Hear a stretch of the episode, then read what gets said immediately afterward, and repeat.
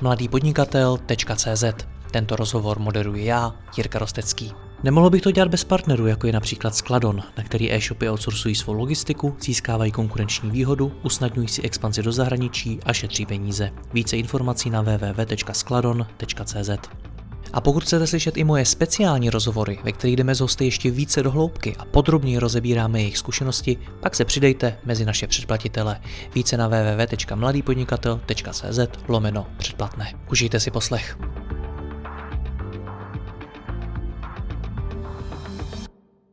Dobrý den, vítejte u dalšího rozhovoru. Povídat si budeme o aktuální situaci a o tom, jak na ně reagovat jako investor. Mým hostem je šéf investiční platformy Fingood a zkušený investor Vít Endler. Vítku, já tě vítám v dalším rozhovoru. Ahoj. Jirko, ahoj a děkuji zase za pozvání. Hele, pandemie, eh, válka na Ukrajině, ekonomická krize, rostou ceny a tak dále, tak dále. Jaká je tohle doba pro investora?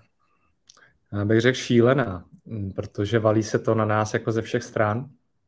A samozřejmě jako my drobní investoři musíme jako přemýšlet, co teda s tím a jak vlastně uchránit ty, ty peníze, které jsme jako horko těžko vydělali a který jsme třeba už vydělali tím investováním, protože i o tohle to jde. Jo? Pokud máme nějaký investiční portfolio, tak to není jenom o tom, že do ně pořád jako přisypáváme z toho našeho výdělku, ale ono už samo o sobě nám něco vydělává a my bychom měli přemýšlet, jak eh, to portfolio ochránit. A ty jsi to zmínil, my jsme se ledva jako vylízali z pandemie, čímž ještě neříkám, že to je za náma, tam se jako myslím, že ještě to úplně jako za náma není a ještě se nám to může vrátit zpátky.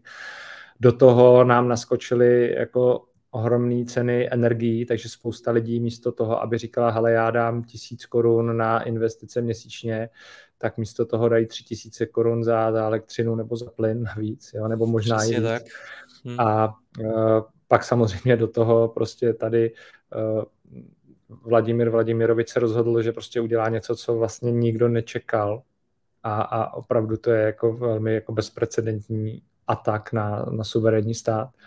A, a samozřejmě do toho nám ne, jako nepřidává inflace, která roste do úplně bezprecedentních výšin a, a myslím si, že ještě poroste, že to, co jsme viděli teďka a vyhlásila Česká národní banka za únor, tak bohužel jako půjde ještě směrem nahoru eh, v březnu.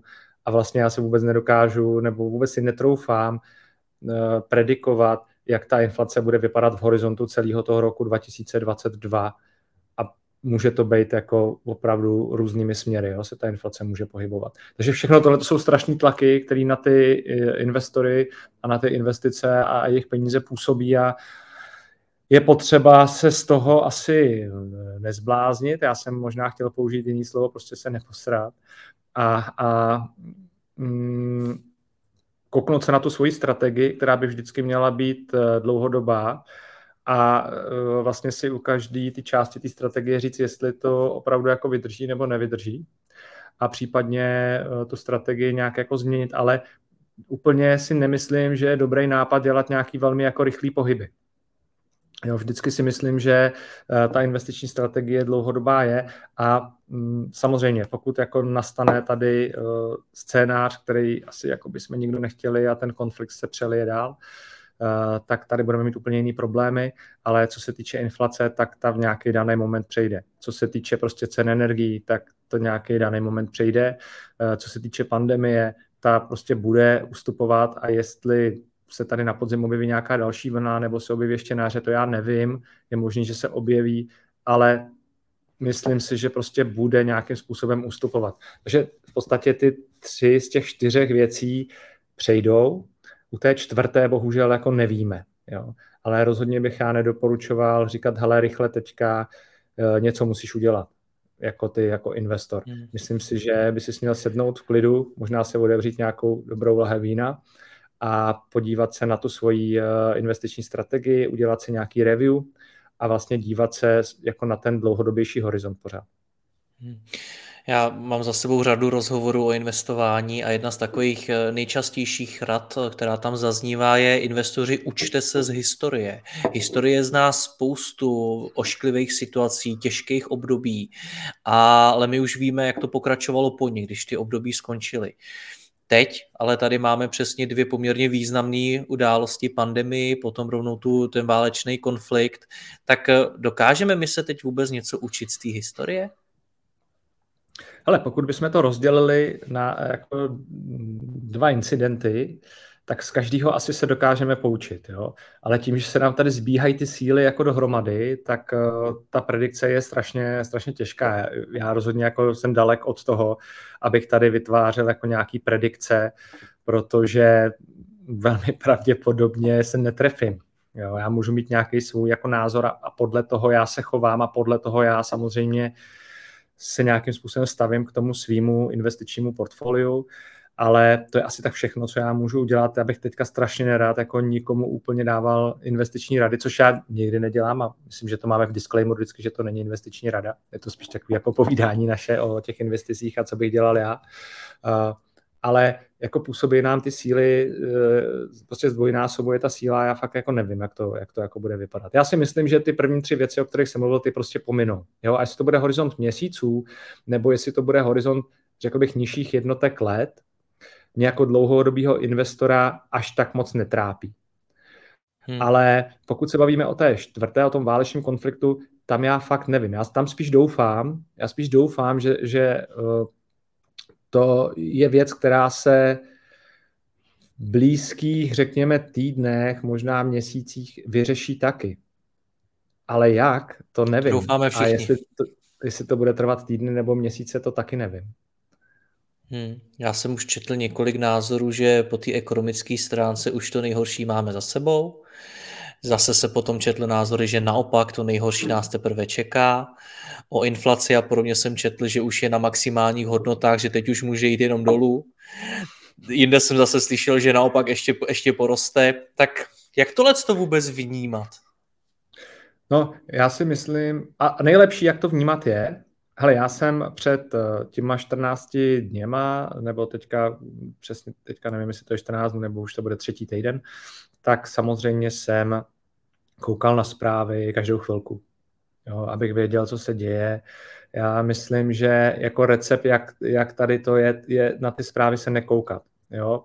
Přestat cíleně vlastně sledovat, uh, sledovat ty uh, jakoby věci, ty informace, které se na nás valej ze všech koutů protože tak si jenom uchováme zdravý rozum a, a budeme trošku víc v klidu. Já si myslím, že strašně důležité je být teďka v klidu, jo?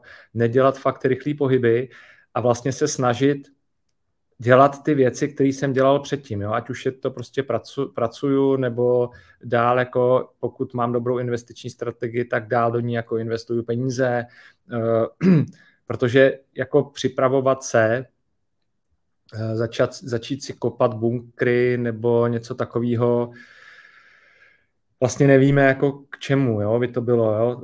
Čímž ale neříkám, jako já třeba jsem dlouho odkládal vyklezení sklepa, jo, tak jsem to udělal teďka. No. Tak to je jako pravda na druhou stranu. Ano, dlouho jsem odkládal dodělání studny, tak teďka na tom pracuju. Jo. Ale to jsou, za mě to jsou třeba dlouhodobé věci, které já jsem prostě měl v plánu a který víceméně možná jenom teďka dodělávám, protože já třeba dlouhodobě chci být co nejvíc soběstačný. Jo, proto já třeba jsem zainvestoval a dal jsem si fotovoltaickou elektrárnu na svůj dům, proto chci mít svůj vlastní zdroj vody. Jo. Ale to je nějaká moje dlouhodobá strategie, takže já ji vlastně neměním. Jo, a nemá, nemělo by, ne, spíš jako možná, jenom si říkám, ano, tak to udělám letos, jo. Já jsem to možná udělat už loni, tak to prostě udělám letos a nebudu to odkládat na ten další rok. Takže zase je to o tom, co říkal na začátku, jestli máme nějakou dlouhodobou strategii, tak se na ní podívejme, a pokud nám pořád dává smysl, tak se jí držme. Jo? A nešiftujme prostě uh, zleva doprava, zrovna podle toho, jestli si přečtu jako ráno nějaký dobrý zprávy nebo špatný zprávy.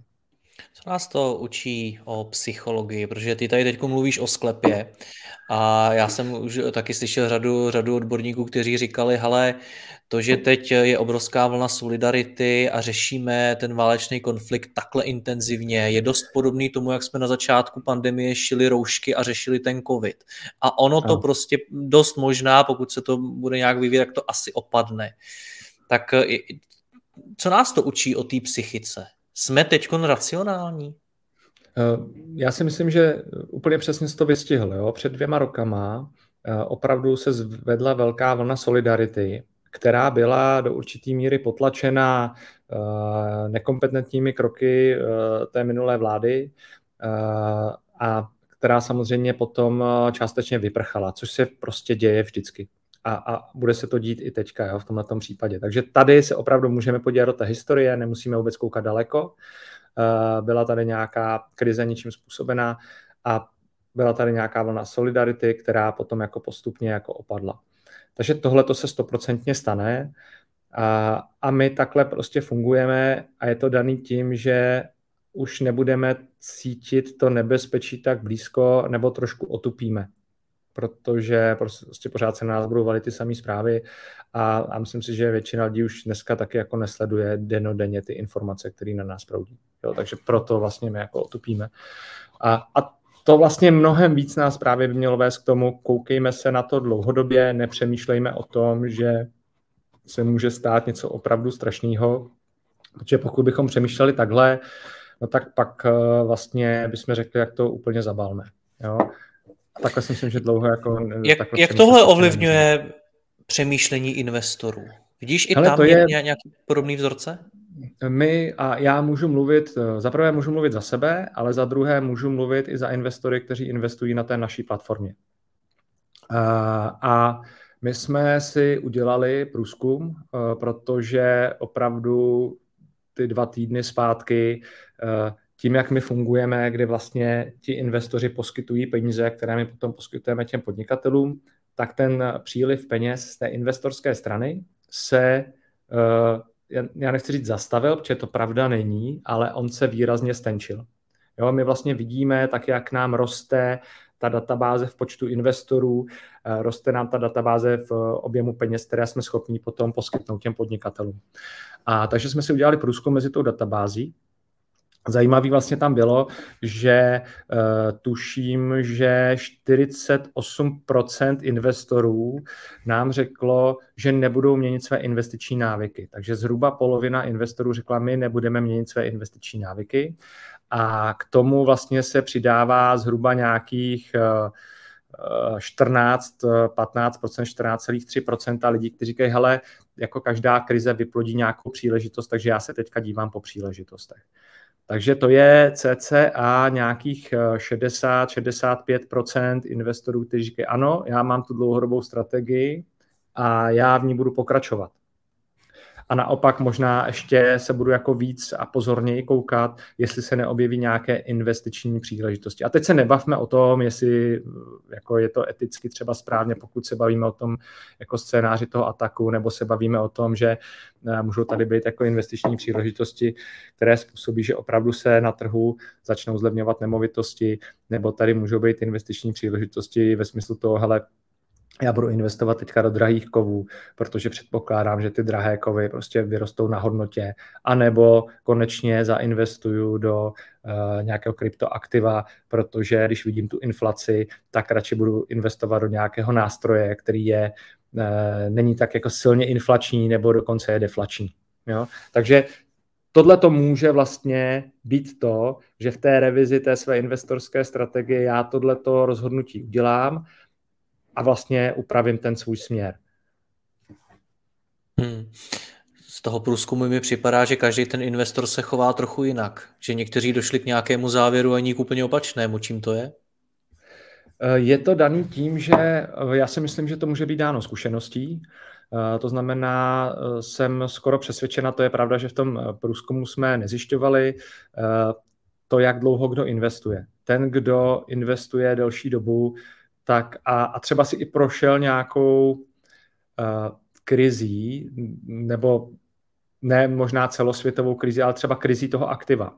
Jo, já tím, že část mého portfolia mám eh, v kryptoměnách, do kterých jsem eh, nastupoval někdy v roce 2017, někdy polovina roku 2017, zažil jsem jako velký a rychlý vzestup toho aktiva jako takového. No ale pak jsem zažil taky velký a rychlý sestup toho aktiva. A, a pak vlastně to procházelo několik let takovým, jako bych řekl, slzavým údolím. E, a mě to vlastně strašně moc naučilo. Jo, mě to vlastně naučilo to, že prostě jsou nějaké cykly, že každé to aktivum prostě je jednou nahoře, má nějaký svůj vrchol, pak nějaký propad a pak znovu se jako šplhá k novému a ještě vyššímu vrcholu. A tohle vlastně by si ti investoři měli uvědomovat u každého aktiva, do kterého investují. Eh, ať už jsou to eh, kovy, ať už jsou to měny, ať jsou to třeba nemovitosti. Eh, na druhou stranu pak jsou tady investiční nástroje a crowdfunding, nebo crowdfunding na Fingudu mezi ně stoprocentně patří, kdy já mám do určité míry jistotu toho zhodnocení a vlastně nemusím řešit, co se jako na tom trhu děje nebo neděje. Jediné, co bych měl řešit, je, uh, jestli vlastně ten projekt, do kterého investuju, je životaschopný a ten podnikatel je schopný mi ty peníze splatit. Jo, takže tady zase je to o nějaké strategii a říct si ano, já a každý investor by měl mít té strategii prostě x těch aktiv a v každém by měl mít nějakou část svého portfolia podle toho, jak, eh, jakou míru rizika je schopen a ochoten snést. No a teďka možná je ten čas říct si, hele, já můžu možná víc prostředků přelést, převést do toho investičního crowdfundingu, protože tam mám zamčený výnos, vím prostě, že dostanu 9% ročně, mám tam eh, v podstatě pojištěný ten svůj vklad nějakou zástavou, movitým nebo nemovitým majetkem, takže pokud by ten podnikatel nesplácel, tak platforma za mě vyřeší prodej té eh, zástavy a ty peníze mi vrátí. Jo. Takže i tohle vlastně by mělo být v těch investičních rozhodnutích přesun nebo realokace těch prostředků mezi těmi aktivy. Tohle to říkáš ty z pozice Finguru, takže tomu rozumím. Na druhou stránku ty jakožto investor, do čeho ty teďkon alokuješ ty investice? No, hele, eh, já osobně eh, vlastně, eh, myslím, že v našich rozhovorech já jsem to zmiňoval, že já mám největší část investic v nemovitostech. Ono se to trošku jako mění, ale je to přes 50% nebo 50, mezi 50 a 60% mého investičního portfolia v nemovitostech. Potom vlastně mám část, část do 5% je to v kryptoměnách. Potom vlastně poměrně velkou část mám v biznisech, jako v biznisech, ve kterých jsem aktivní a ve kterých mám svůj podíl. A potom dneska jsou to zase jednotky procent, právě mám v peer-to business půjčkách. Jo, a teď je to o tom, že Eh, já v podstatě do nemovitostech teď neinvestuju, protože jsou strašně nahoře a nedává mi to smysl, nedává mi smysl, já nemám rád aktivum, do kterého já ty peníze vložím a ono to nic nedělá.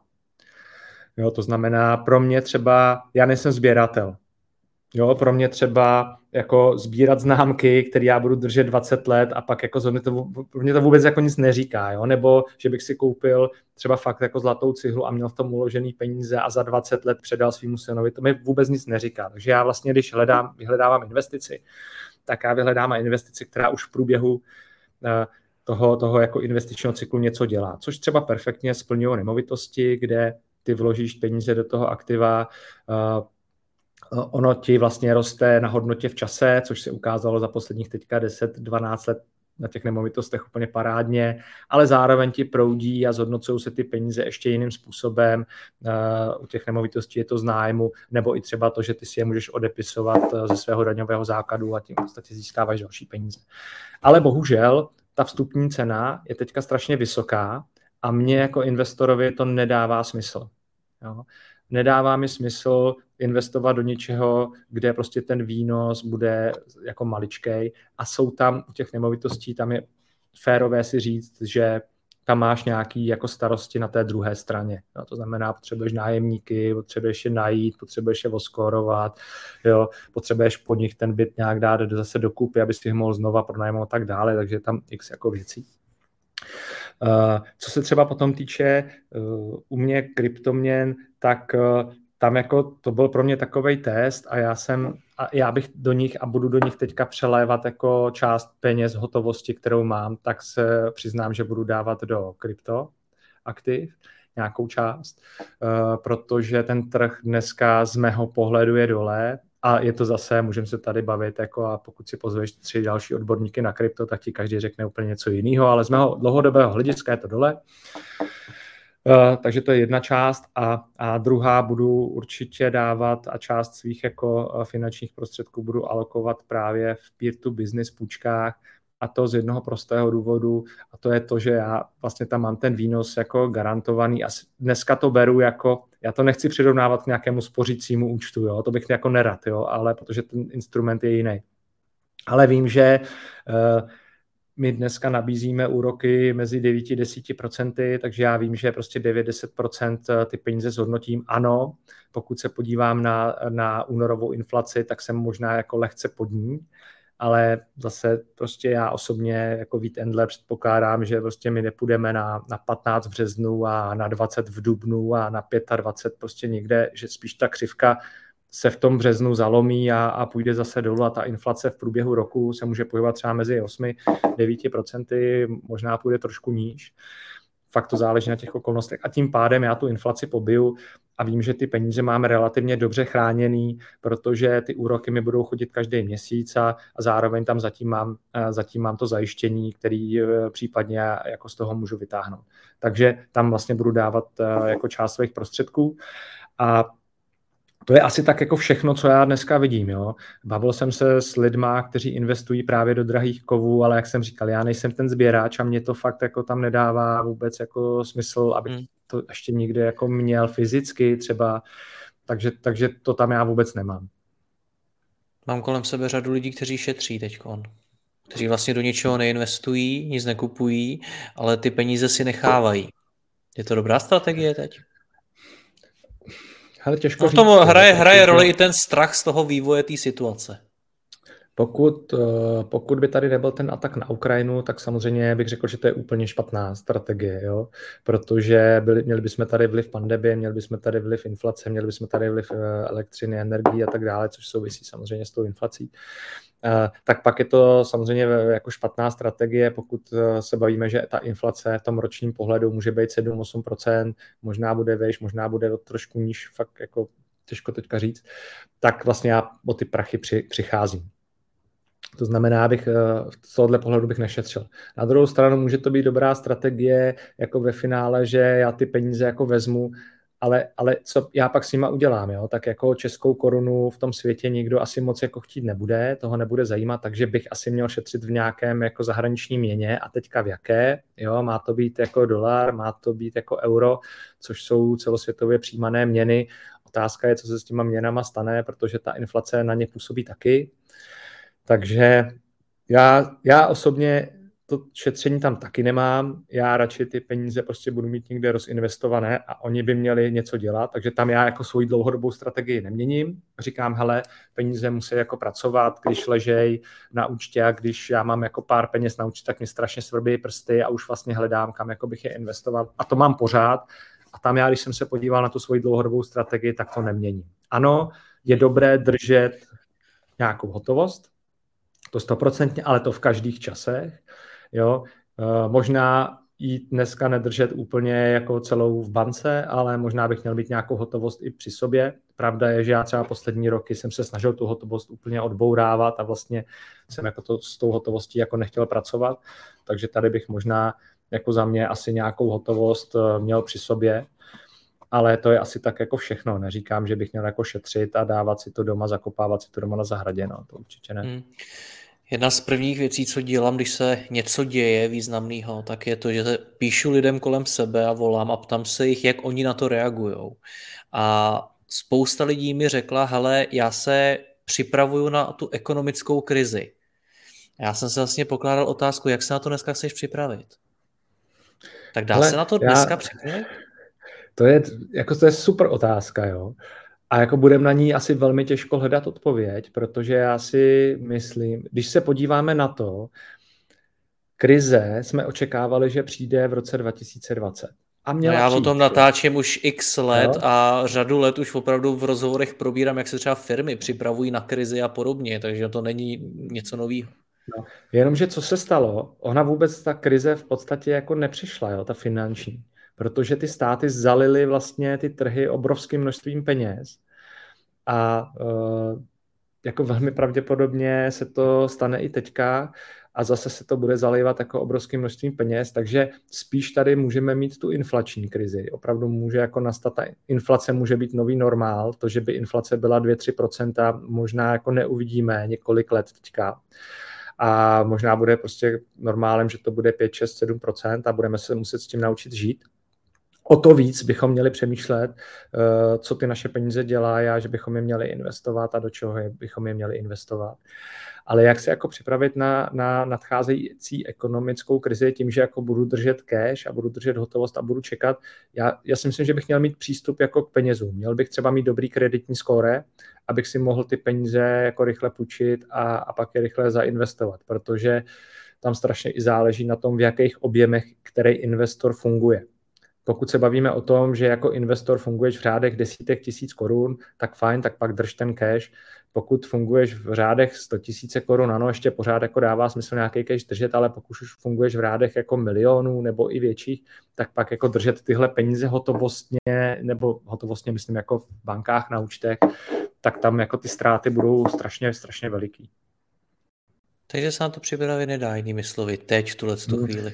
Jako teďka, ty jsi to řekl na začátku, jo. my tady máme čtyři zásadní jako věci, které hýbou těmi eh, trhy a, a ty věci se jako, řekl bych, že, že tak může, může docházet k tomu, že se sčítají ty síly a vlastně vůbec jako nevíme, co se stane. Takže já si myslím, že teďka je to takový jako blbý období nejistoty, ale jak z toho ven, soustředit se na to, ten život pořád tady jde dál, pořád jako naštěstí ráno vstaneme a to slunce nám vyjde, což je dobře a musíme doufat tomu, že, že tohle to bude dál jako fungovat a s těma ostatníma se vypro, jako vypořádáme. Jo? Tam je to fakt, si myslím, otázka, otázka času a, a musíme se jako přizpůsobit tomu a kouknout se na ty vlastní investiční strategie a, a případně jako lehce korigovat, upravit, přelejt si ty peníze, aby jsme je ochránili. No.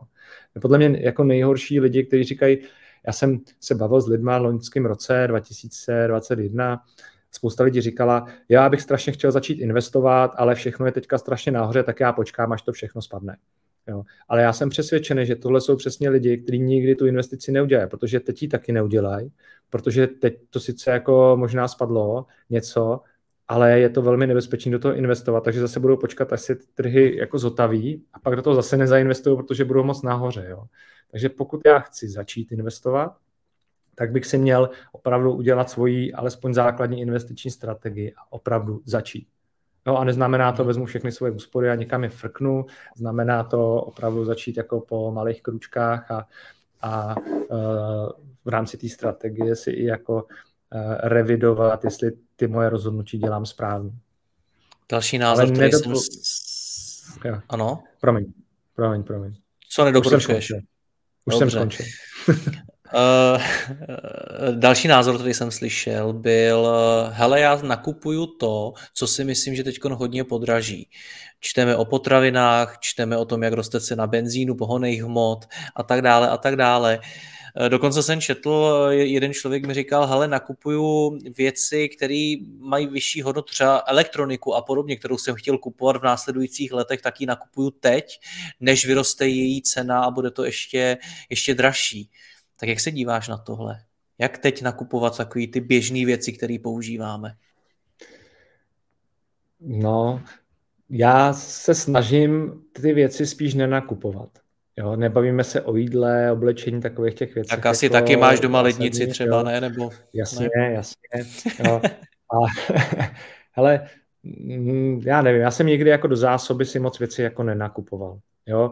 A když, když prostě skokově zdražil eh, benzín, tak si pamatuju lidi do kanistru, že jo, do vany, snad dokonce jsem někdo slyšel, že si jako čepuje to, prostě přináší Byl to, to obrovský problém v posledních dnech, taky jsem jo? to četl několikrát. A, a, a, a ale jako tam si myslím, že to je jako kolik peněz opravdu ušetříš. Pokud se tady bavíme o nějakém investování, který ti má buď to zajistit tvůj uh, důchod, nebo, uh, nebo ti má jako rozmnožit ty tvůj peníze, nebo alespoň je ochránit, tak to o tomhle tom si myslím není. Jo, je to spíš o těch dlouhodobých věcech, o té dlouhodobé strategii. A to, že já si dneska půjdu, koupím si televizi, protože jsem si ji chtěl koupit a koupím si ji teď, než ona podraží, tak možná jako bych měl si udělat revizi, jestli, na, jestli v té televizi dávají něco, co mě zajímá, jestli na ní jako koukám a jestli možná, když bych si tu televizi vůbec nekoupil, tak bych možná ušetřil mnohem víc času a ten bych mohl věnovat smysluplnějším věcem a možná by to pro, ně, pro mě mělo větší hodnotu teďka. Takže já jako hromadění těch věcí a nákup toho, že něco bude dražší kvůli inflaci, to já rozhodně nedělám a asi bych to asi nikomu nedoporučil. Hmm. Já nemyslím Spousta... si, že to dává nějaký ekonomický smysl velký. Spousta investic v biznisu vzniká v podstatě z pocitu blahobytu. Investujeme do věcí, které třeba nejsou životně důležité, ale dávají, dávají nám z nějakého důvodu smysl. Dost často třeba i brandové kampaně a podobně jsou jedna z prvních věcí, co firmy katují, když se dostanou do nějakého problému. Tak jak se dívat na tyhle ty investice? Je to něco, co osekat na minimum a investovat jenom do toho nezbytného, nebo ne? Strašně záleží, v jaký ta firma je pozici, jaký prodává produkt nebo jakou prodává službu. E, ty jsi zmínil brandové kampaně. Já osobně velký příznivec speciálních brandových kampaní nejsem. Jo? Jenom když Ale je to jenom příklad. Příklad. Jo? My, myslím jo, princip, jo. princip toho, ani brandová kampaň není jako jenom z pocitu blahobytu samozřejmě, ale jde mi o to, že vždycky se objeví nějaká krize, tak eh, například eh, na začátku té pandemie okamžitě jsem slyšel od řady firm, že investoři jim přestali dávat peníze. Od řady jiných firm, firm jsem slyšel přesně, že začali eh, zkracovat nebo snižovat náklady na marketing. Někteří úplně vypnuli třeba ty, ty brandové kampaně a tak dál a tak dál. Úplně se ostrouhalo třeba vzdělávání zaměstnanců. A každá ta firma, každý ten investor takhle sáhnul někam, kde zjistil, že to evidentně jakoby není to, co teď cítí, že může dělat tak jsme v té situaci znovu? Eh, já, když se vrátím zpátky o dva roky, tak my jsme, nebo, nebo vlastně my jsme Fingood startovali právě v době březen 2020, jo, nebo my jsme do Fingudu vstupovali na podzim 2019 a v březnu 2020 jsme jako chtěli spustit restart a byli jsme přesně v téhle situaci. Jako jo. Vůbec nikdo nevěděl nic moc a, a, a vlastně jsme jako nevěděli, jestli do toho jít nebo ne. Nakonec jsme do toho šli a bylo to správné rozhodnutí. Získali jsme nějaký náskok.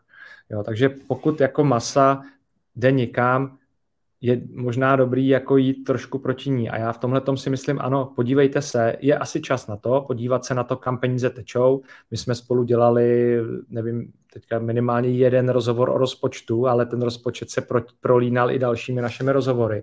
A tohle platí i v té firmě. Jo. To znamená, ano, možná je čas udělat si revizi toho, jestli ta firma není příliš tučná a jestli zrovna není zase příležitost ji trošku ořezat. Jo. Ale já si úplně nemyslím, že po těch dvou letech té pandemie většina firm je v této tučné kondici. Jo. Já si myslím, že naopak většina firm se začala teprve zotavovat a přichází nějaká jako další rána. Takže tam je to opravdu spíš o tom být jako co nejvíc efektivní a než se zaměřit na ten jako cost cutting, než opravdu začít jako řezat bez hlavě, tak uh, bych spíš doporučil jako zaměřit se na efektivitu těch vydaných peněz, který já dávám. Což může na první pohled vypadat stejně, ale rozhodně to tak není, jo, protože se může stát, že já naopak někde začnu investovat víc peněz, protože mi to jako firmě dává mnohem větší smysl. A může to být do lidí, protože můžu prostě tady chtít eh, opravdu se věnovat tomu, aby ta firma se překlopila do digitálního světa, protože ten jsme viděli, že v té pandemii fungoval eh, a nemá vlastně úplně ty hranice, dokážu jako ty hranice tam velmi úspěšně bořit, i když je to zase do určité míry. Takže možná ta investice uh, nemusí být do toho, že já budu rozšiřovat svůj biznesový obchodní tým, ale můžu rozšiřovat, rozšiřovat svůj technologický tým. Takže je to jenom realokace zdrojů, který já mám a není to to, že opravdu ty zdroje já omezuju a neinvestuju. Co se třeba týče marketingu, tak já se přiznám, že uh, třeba zrovna ve Fingudu my jsme jako ty kampaně omezili za poslední 14 dnů, protože oni nám neperformovali. Což ale vůbec jako neznamená, že bychom teďka jako seděli se zloženýma rukama a čekali, co bude. Naopak my velmi intenzivně diskutujeme a přemýšlíme, který kampaně nastartovat. A naopak se budeme snažit dělat věci, který, o kterých bychom nepřemýšleli. A jiné typy kampaní. Jo. To je třeba k tomu marketingu. Takže eh, my o tom možná přemýšlíme trošku jinak, nevím, jak o tom přemýšlí jiné firmy, ale my se spíš snažíme hledat ty cesty, než, eh, než prostě jenom jako říct, hele, tak bohužel teď to nejde a to, co jsme dělali do teďka nefunguje, tak to prostě vypremá, budeme čekat až to zase začne fungovat a pak to zase začne, pak to zase zapneme. Jo, tak takhle hmm. nepřemýšlíme, a pak my hledáme ty cesty. Já si myslím, že to je cesta z jakýkoliv krize. Ty jsi v roce 2011 byl členem boardu MOLu, jestli se nepletu. Je to tak? No, a... v 2011 jsem byl, jsem byl členem polského boardu. Polského boardu. No a tehdy, to, to je vlastně ještě furt to období, který lze označit za období té velké recese. Tak hmm. jak, jak tam jste řešili vůbec vývoj té ekonomiky a co se děje venku? Hele, to bylo strašně zajímavé. Eh, eh, já jsem vlastně tam nastupoval v roce 2010, což byl přesně ten rok. A já jsem vlastně kvůli té krizi přišel o to předchozí zaměstnání. A v roce 2010 jsem vlastně nastoupil obecně do e-commerce, o které jsem věděl úplně nic a, a vlastně eh, v té době do Polska. A naopak eh, to bylo o tom, že v té době e-commerce bylo zákazníky bráno a ono to ve většině případů i tak bylo, že na tom internetu se dá nakoupit levněji. A naopak eh, ty vlastně naše prodeje raketově rostly jo, v těch letech ač vlastně to jako nedávalo úplně smysl a třeba, protože ty lidi pořád měli náladu jako nakupovat a když byli schopni najít to zboží za eh, lepší cenu, tak ho prostě koupili. Takže eh, toho e-commerce se ta krize vlastně vůbec jako nedotkla a naopak se mm, tam jako akceleroval ten biznis a, a to e-commerce jako velmi, velmi jako úspěšně rostlo. Takže my jsme opravdu takhle k tomu přistupovali a i jako vrcholní manažeři, kteří v té době z těch velkých, jako těch velkých retailerů a značek přecházeli právě do e-commerce, začali vůbec si hledat ty cesty do e-commerce, tak vlastně byli z toho jako rozčarovaní, že oni přicházeli z biznisu, který upadal, ať se prodával třeba stejný produkt, přicházeli do biznisu, který rostl. Jo, takže to je vlastně to, že tady, jak jsem zmiňoval z našeho průzkumu, který jsme dělali, 13-14% eh, investorů říká, hele, já hledám příležitosti, tak přesně tohle jako byla ta příležitost. Na jedné straně prostě na někoho dolehla ta krize, ale na druhé straně se tady objevila nějaká nová příležitost a ta se jmenovala, ano, my nabídneme zákazníkům zboží za nižší cenu, protože máme mnohem nižší náklady na tu obsluhu. Zajímá mě ještě jedna věc a to jsou ty zprávy, protože uh, myslím si, že celkově ta lidská psychika a všechno, jak vnímáme tu situaci, je i o tom, jaký zprávy vůbec čteme. Tak jako investor, hmm. jaký zprávy bych měl číst? No nejlépe možná době. žádný teďka. Teďka jo? možná žádný, jo, protože uh, já třeba Osobně mám několik serverů, které já jako každý den si nějakým způsobem projedu a abych jako věděl, co se děje a vlastně uh, sleduju jako své peníze v uvozovkách. To znamená, tam, kde mám zainvestováno, tak to prostě sleduju. Sleduju ten obor, jo, nebo sleduju to aktivum. Takže vyhledávám servery, kde já vlastně se jako koukám, co se děje. Myslím si, že pořád se na to koukám příliš často protože uh, pak to vlastně má vliv a nemám ten, nemám ten uh, jsem jako příliš in, jo, lepší je občas jako odzoomovat a podívat se na to v dalším horizontu. Jo, to je třeba příklad akcí nebo příklad uh. Pokud se na to díváš, tak tam ty grafy takhle můžou lítat, tak ti to může způsobit zástavu srdce.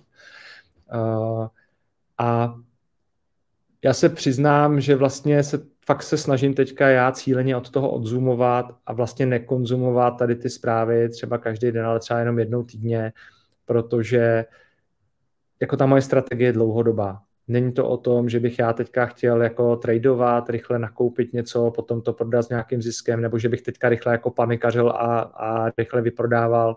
Fakt to tam nemám, ta moje strategie je dlouhodobá, takže i tomu se snažím přizpůsobovat to, jak konzumuju ty informace, které mám. Čímž ale neříkám, úplně se zamykám, jako nejde mi to, osobně se úplně jako zamknout, aby ty zprávy ke mně nechodily, ale eh, snažím se to nějakým způsobem jako limitovat, aby, aby to na mě nepůsobilo tolik a abych právě i díky těm jako zprávám neudělal nějaký špatný, špatný investiční rozhodnutí. Hmm. Pojďme to na závěr schrnout, tak eh, co mám teď jako investor Oblí, dělat? Tvé tak... oblíbené schrnutí, já jsem říkal. Přesně tak. Jak nad tím teď přemýšlet? Uh, když to shrnu za sebe, tak nepanikařit, já zopakuju vlastně to, co jsem říkal na začátku, nepanikařit, udělat si revizi své strategie, pokud je dlouhodobá, tak si jako jenom zjistit, jestli jsem zainvestovaný v dobrých aktivech a jestli oni prostě dlouhodobě a v tom investičním horizontu, který já chci, mi budou fungovat. Může tam dojít nějakému propadu a já musím jako psychicky být připraven na to, že ten propad tam bude, ale že se to vrátí na tu růstovou křivku pak bych se podíval na to, jestli by nemělo smysl vlastně ty invest, zainvestované prostředky někam realokovat do nějakých jiných aktiv, někam to jako přele, přelít, uh, alespoň třeba nějakou část. Jo, to je v rámci té revize, kterou já bych měl udělat. A pak já bych doporučoval se jako fakt trošku odzumovat a, a netlačit moc na, na pilu v tom, že fakt jako budu ty zprávy sledovat, protože ono to má strašný vliv a, a a myslím si, že většina lidí to není potom schopná ustát a udělá jako rychlé rozhodnutí, který, který ho potom můžou, můžou litovat.